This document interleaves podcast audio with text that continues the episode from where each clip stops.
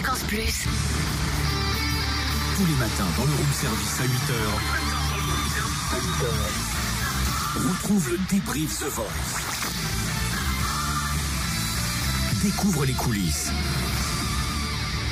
Avec Cynthia et Totem. Elle a 19 ans.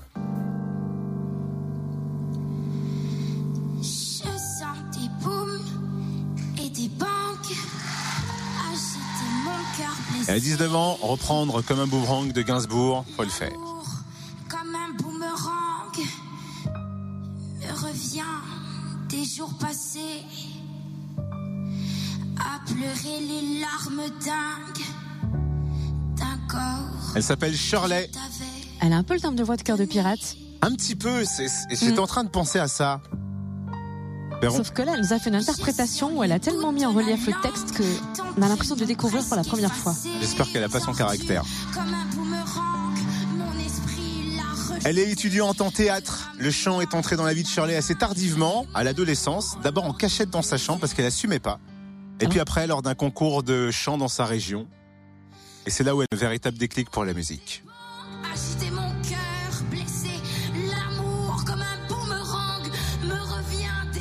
Alors c'est là le dilemme, effectivement. Pendant l'émission, ils nous ont dit qu'elle était originaire de Franche-Comté, et puis elle a visiblement elle est sur Limoges maintenant.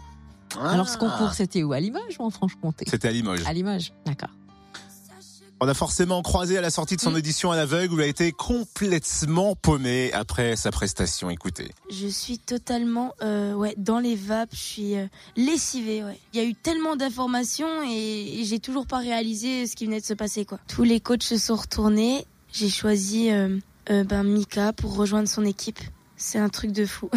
j'ai été aussi énormément touchée par ce qu'ont dit tous les coachs. Pascal Obispo, j'ai- j'aime enfin, vraiment beaucoup. J'ai vraiment hésité en- entre Pascal Obispo et, Mika. Et je me suis dit, eh ben, enfin, il y a quelque chose qui m'a particulièrement touchée dans ce qu'a dit euh, Mika, c'est qu'il a parlé de, de diamants noirs euh, et qu'il savait pas pourquoi il s'était retourné et qu'il ne savait pas pourquoi il m'aimait bien. J'ai été touchée par ce qu'il a dit et j'y suis allée quoi. Je me laisse facilement toucher par, par les choses et, du coup, euh, le fait d'interpréter une chanson, j'ai des émotions qui me viennent et, je, les, je les ressors comme ça. Il n'y a pas de filtre quoi. Après, c'est vrai qu'on se nourrit facilement des, des moments qui sont un peu difficiles pour ressortir euh, des choses fortes, mais, euh, mais ça, c'est propre à, chacun. Chacun vit des moments plus ou moins euh, difficiles, et c'est des hauts et c'est des bas.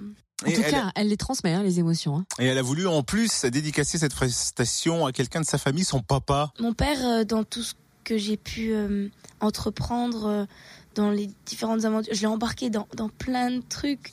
Dans des concours, il a, on se tapait le bus, on avait un voyage de, de 8 heures. C'est que je l'ai embarqué dans des trucs, il suivait, il était là, mais, mais tu me fais faire n'importe quoi, mais en même temps tu me fais vivre des émotions de fou. Et il était dans le marketing et actuellement, bah, euh, pas grand chose, mais il est à la maison, euh, tranquillement, avec le jardin, le, le chien, tranquillement. Papa qui suit maintenant sa fille à la télé. Shirley fait partie des candidates retenues. Qu'est-ce que vous avez pensé de sa prestation? Est-ce que vous avez aimé?